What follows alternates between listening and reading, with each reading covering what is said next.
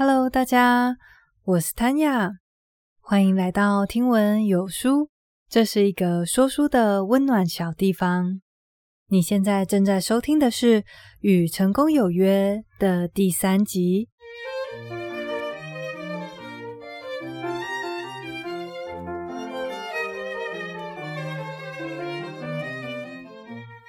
今天在节目开始以前，要先跟大家分享一个消息。上礼拜我收到博客来的通知，说我申请联盟行销的会员资格通过了。也就是说，大家以后如果从听闻有书这边的资讯栏里面点连结过去买书的话，博客来会给我一点点的推荐回馈金。所以如果有听到我分享的你很喜欢的书，想要买的话，可以多多利用资讯栏里面的连结哦。消息分享到这边，那我们就开始今天的节目吧。在《与成功有约》的第一集，我有分享到这本书里面的七个习惯，它们是环环相扣，而且有前后顺序的。为了让大家更清楚这七个习惯的整体脉络，我会不时的回顾一下前面的好习惯。我们可以在这整理脉络的过程当中，顺便复习。那么，在第一集的内容里面，讲到了习惯一，主动积极。习惯一的重点在于，它告诉我们，借着主动积极的承担责任，主动积极的关注影响圈，我们可以做自己人生的建筑师，不再受制于人，或者是受制于环境。习惯一会让我们找回自身的力量，以及对于人生的掌控感。知道了自己是建筑师，然后呢？接下来习惯二就是在告诉我们，在盖房子之前，先好好的构思。借着写下个人的使命宣言以及角色的目标，让我们在建构人生的这个路上有一个明确的方向。它会帮助我们走在与自身价值观相符合的路上。如果说构思是所有事情的第一次创造，那么接下来的习惯三就是把构思化为行动的第二次创造。习惯三叫做“要事第一”。要事第一的这个习惯，它的主要目标其实就是为了让我们能够确实执行。习惯二的以终为始，在今天的内容里会分享一个非常好用的时间管理方法。不过话说回来，管理时间跟我们执行习惯二的以终为始中间的关系是什么呢？不是只要把生命宪法写下来，然后照着去做就可以了吗？大家要想，假设今天在你的生命宪法里面有写着。健康第一，跟一定要花时间陪伴家人。不过，实际上在你的空闲时间，你老是被一大堆的琐事给缠身，根本就没有时间运动，或者是真正的放松下来，好好的陪孩子聊聊天。所以，要是没有办法做好时间管理，那我们的生命宪法写再多，其实也是枉然，因为根本就做不到。也因此，作者才会把“要事第一”这个做好时间管理的习惯接在“以终为始”的后面。今天要讲的内容里面，包括了一个非常实用的心法。这个办法可以帮助我们把花在处理琐事的大量时间给拿回来。除此以外，还会来分享一个以一周为单位的时间规划办法。不知道大家还记不记得，在第一集里面所提到的成长三阶段，他们分别是依赖期、独立期以及互赖期。若是我们可以把习惯一到三的内容内化，并且实践在生活中，我们就会脱离依赖期，来到个人的成功，也就是独立期。所以今天就让我们把个人成功的最后一个环节。要事第一，好好的学起来吧。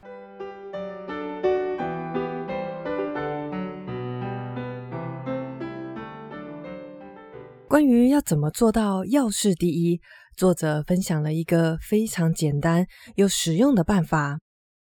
这个时间管理的办法叫做艾森豪矩阵。大家可能或多或少都听过这种管理方式，但是却没有意会到它的厉害之处。所以今天我们就要来深入的了解这个时间管理方式的核心概念。然后我会尽可能举生活化的例子，来让大家知道要怎么应用它。在艾森豪矩阵里面，只有四个栏位。大家可以在心里面帮我画一个十字，那么这个十字的水平线把上下两半分为重要以及不重要的事，至于垂直线则是把左右分为紧急跟不紧急的事情。如果我们用数学的坐标来定位的话，那么在第四象限，也就是右下角的那个栏位，就会是。既不紧急也不重要的事情，那么既不紧急也不重要的第四类事物有哪些呢？举例来说，像是太多的休闲娱乐，当我们漫不经心的在滑手机，看着太多的新闻，追了太多的剧，还有参加一些没有实质意义的聚餐活动，这些都是属于不重要也不紧急的第四类事物。除此以外，还有像是因为不好意思拒绝而承担了原本不属于自己的工作。仔细一想，这些其实都是属于第四类的事物。一旦我们可以把这些事情很明确的分类在第四类的时候，接着就要尽可能的降低花在这一类事物的时间。在艾森豪矩阵里面，放在第四象限的一个动词。就是 delete，面对不重要也不紧急的事情，删除它就对了。不过这并不代表说，诶，我只要追剧，只要划手机，就一定是这一类事物哦。如果是在密集的工作之间，有一些放松缓冲的时刻，这个一定是很重要的。所以大家在判断的时候，要去小心的区分。哪些是重要的，会让你工作更有活力的休息，而哪些则是不重要的，太多的休闲娱乐。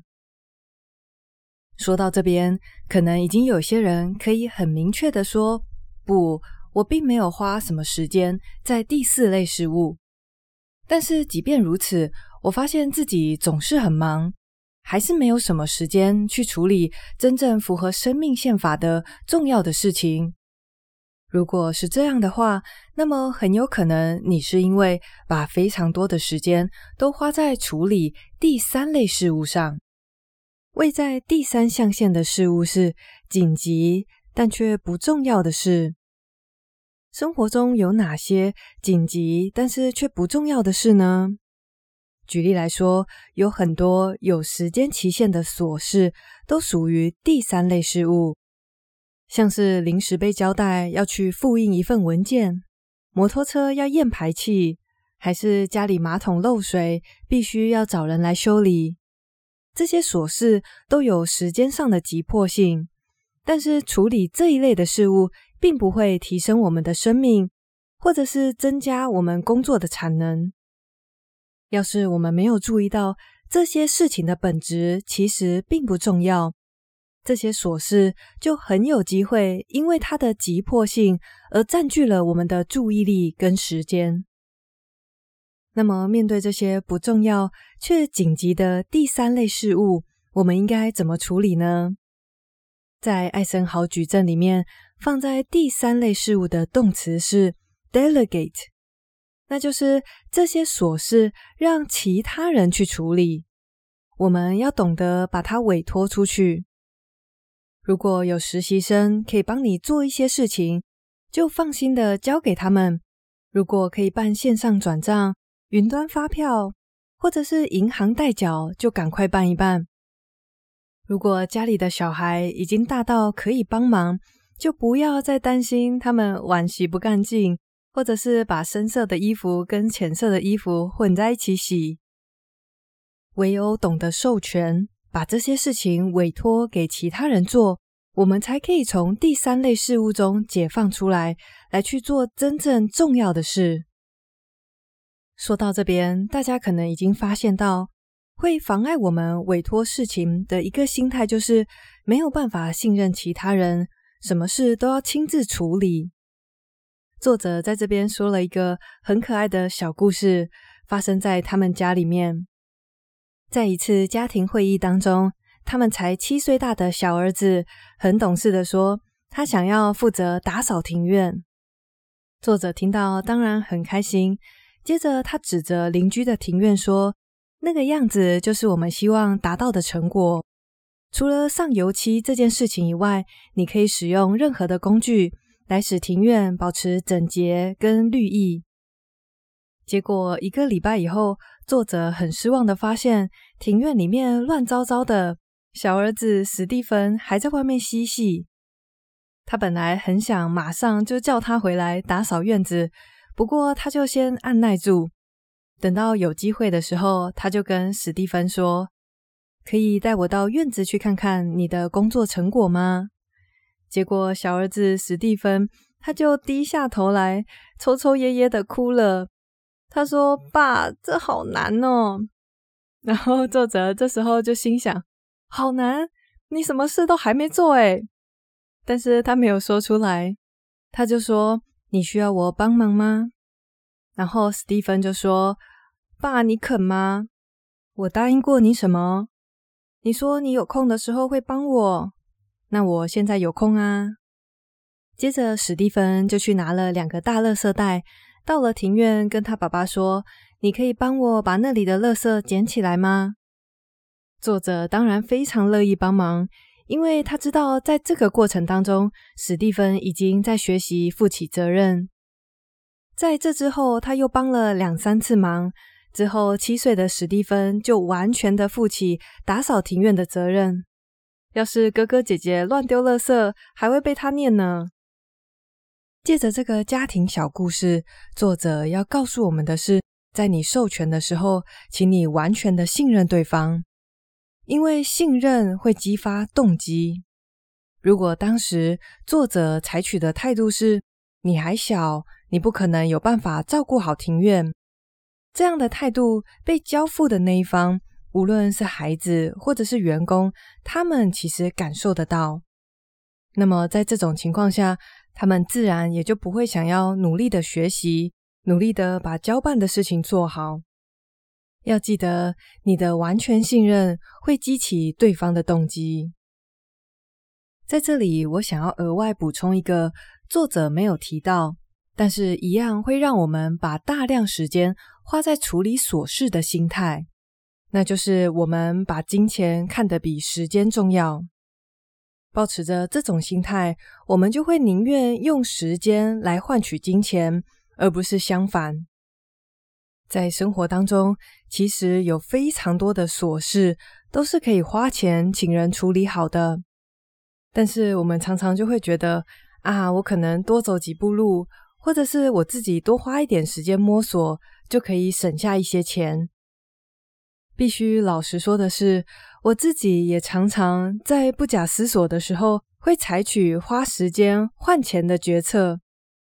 比方说，如果多走个十几二十分钟的路有公车坐，我就不会选择坐计程车，或者是花时间在比价，企图找出同一个东西在不同的商店有没有便宜一点。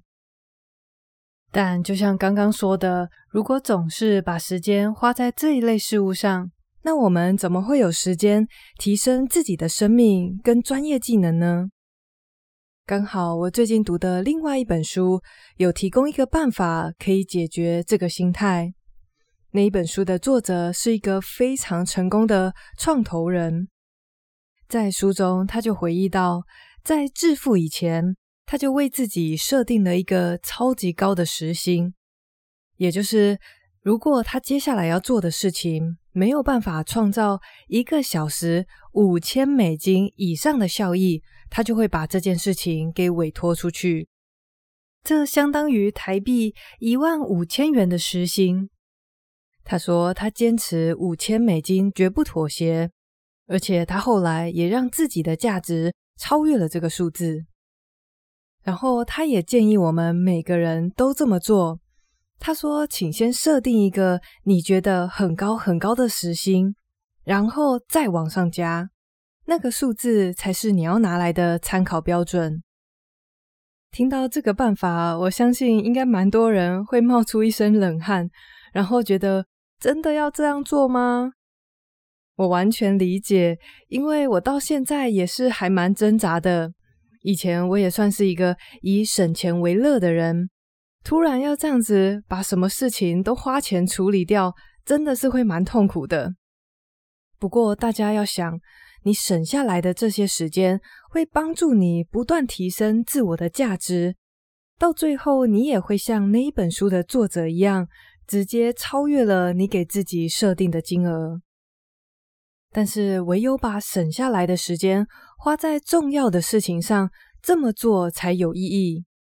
如果你今天花钱坐计程车，结果却把省下来的时间用在看社群软体，这样恐怕只会让自己离设定的时薪越来越远。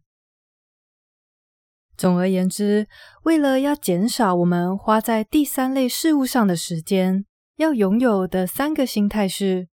第一，信任被委托的人；第二，勇敢地对其他无关紧要的工作说不；第三，把时间看得比金钱重要。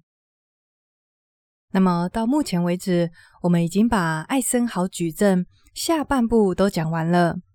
接着，我们往右上角来移动，位于右上方第一象限的是不紧急但是重要的事情。生活中有哪些事是属于不紧急，但是却非常重要的呢？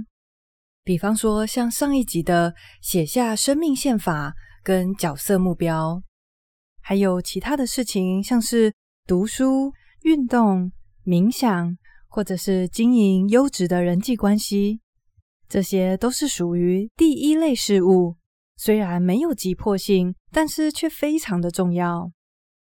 那么，在艾森豪矩阵的这个栏位里面放的动词一样是 D 开头，它是 decide，请你去决定这些事情，你打算什么时候做？不过，在上述这么多的事情里面，我们到底应该要怎么样做决定呢？在这里，作者也提供了一个非常明确的办法。如果听完上一集的内容，你有把所扮演的角色目标写下来的话，在这里就会派上用场了。在决定你的不紧急却重要的事情时，请用一周为单位去做规划。你可以看着自己所写的角色目标，并以此为原则，每一周制定两到三个小目标。然后再把这些小目标要执行的时间放在这一周的行程表里面。比方说，我在家庭的这个角色目标写的是要去支持、关怀以及花时间陪伴每一个家庭成员。所以，像我爸爸这个礼拜生日，我在上上礼拜的小目标里面就有一项是找一间爸爸会喜欢的餐厅。并且联络其他人，把这个聚餐的时间给定下来。因为在我的周计划里面非常清楚的写着我在哪一天的什么时间要做这件事情，所以我绝对不会忘记或者是一直拖延。当然，除了扮演好我们在社会上的各种角色以外，照顾自己也是绝对不可少的。所以一定也要记得把重要的休闲、放松，或者是运动跟自我提升的时间，也一并规划在你的周计划里。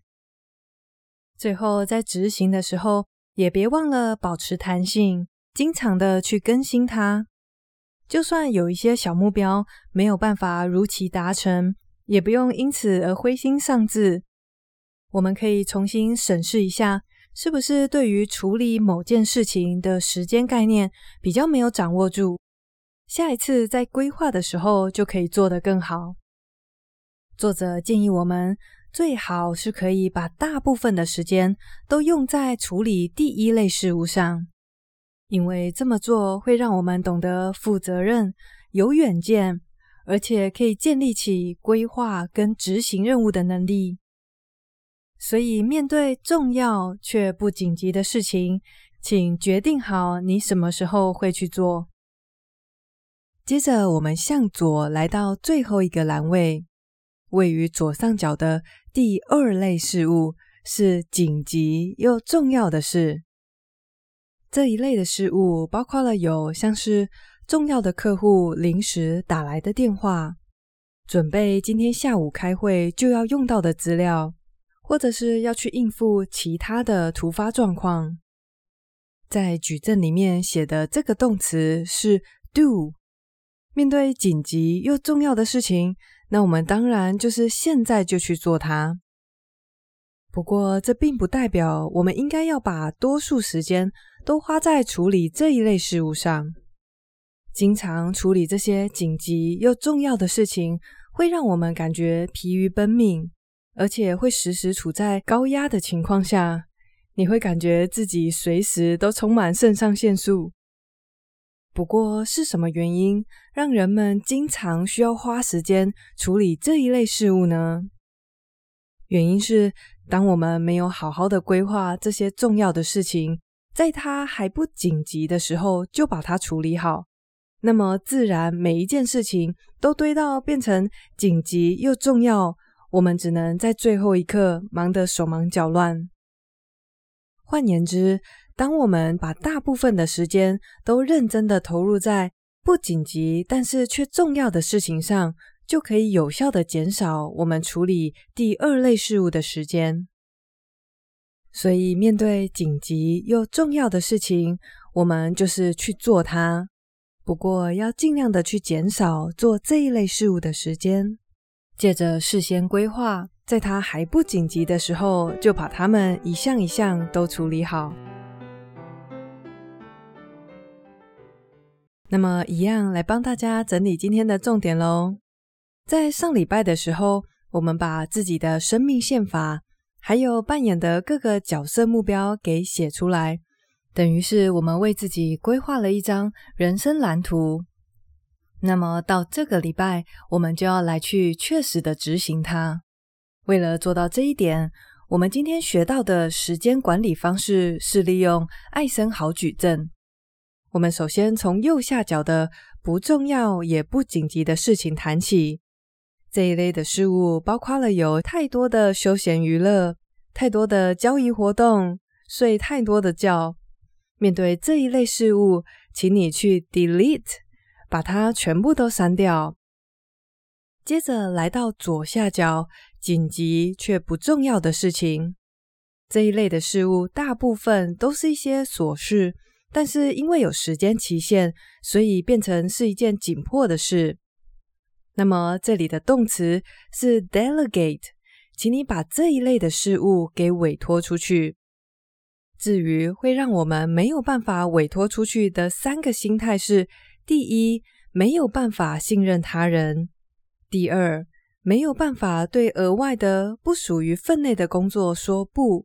以及第三，你把金钱看得比时间重要，这些心态会让我们一直困在处理紧迫却不重要的琐事上面。接着，我们来到右上角，右上角是不紧急但是却重要的事。这一类事物常见的包括了有读书、运动，还有经营优质的人际关系。面对这一类事物，请你 decide。请你决定好什么时候会去做它。你可以利用上礼拜的角色目标，把这些大的目标拆成一周为单位的小目标，写在你的行事历里面。你就可以确实的知道自己什么时候会去做这些重要的事，并且记得保持弹性，实时更新。最后，我们来到位于左上角的重要又紧急的事。面对一些突发状况，面对一些重要而又有时间期限的事情，我们能做的就是 do，立刻着手处理它。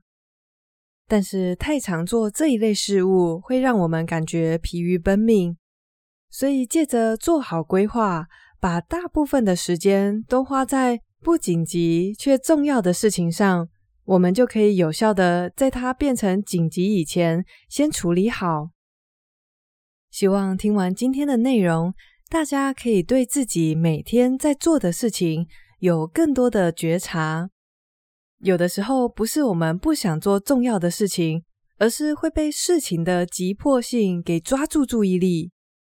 生活中有那么多的事情，好像每一件事情都在对你说：“先处理我。”然后，当我们费尽心力把这些叫得特别大声的琐事都处理好了以后，我们就感觉一身疲惫，然后永远都没有时间去运动、去念书。要记得，那些不紧急但是却重要的事情，他们总是安安静静的，不会大声呼唤你。你必须要特别拨出你的注意力跟时间，才能够真正的做到要事第一，照着你为自己所写的生命蓝图去活出你最理想的样子。那么到今天，我们已经学完了前三个好习惯，大家已经跟我一起从依赖期来到独立期了。那么在做到个人的成功以后，接下来我们要走向公众的成功，后面还有四个好习惯在等着我们哦。谢谢你跟我一起学习，我是 Tanya，我们下次见喽，拜拜。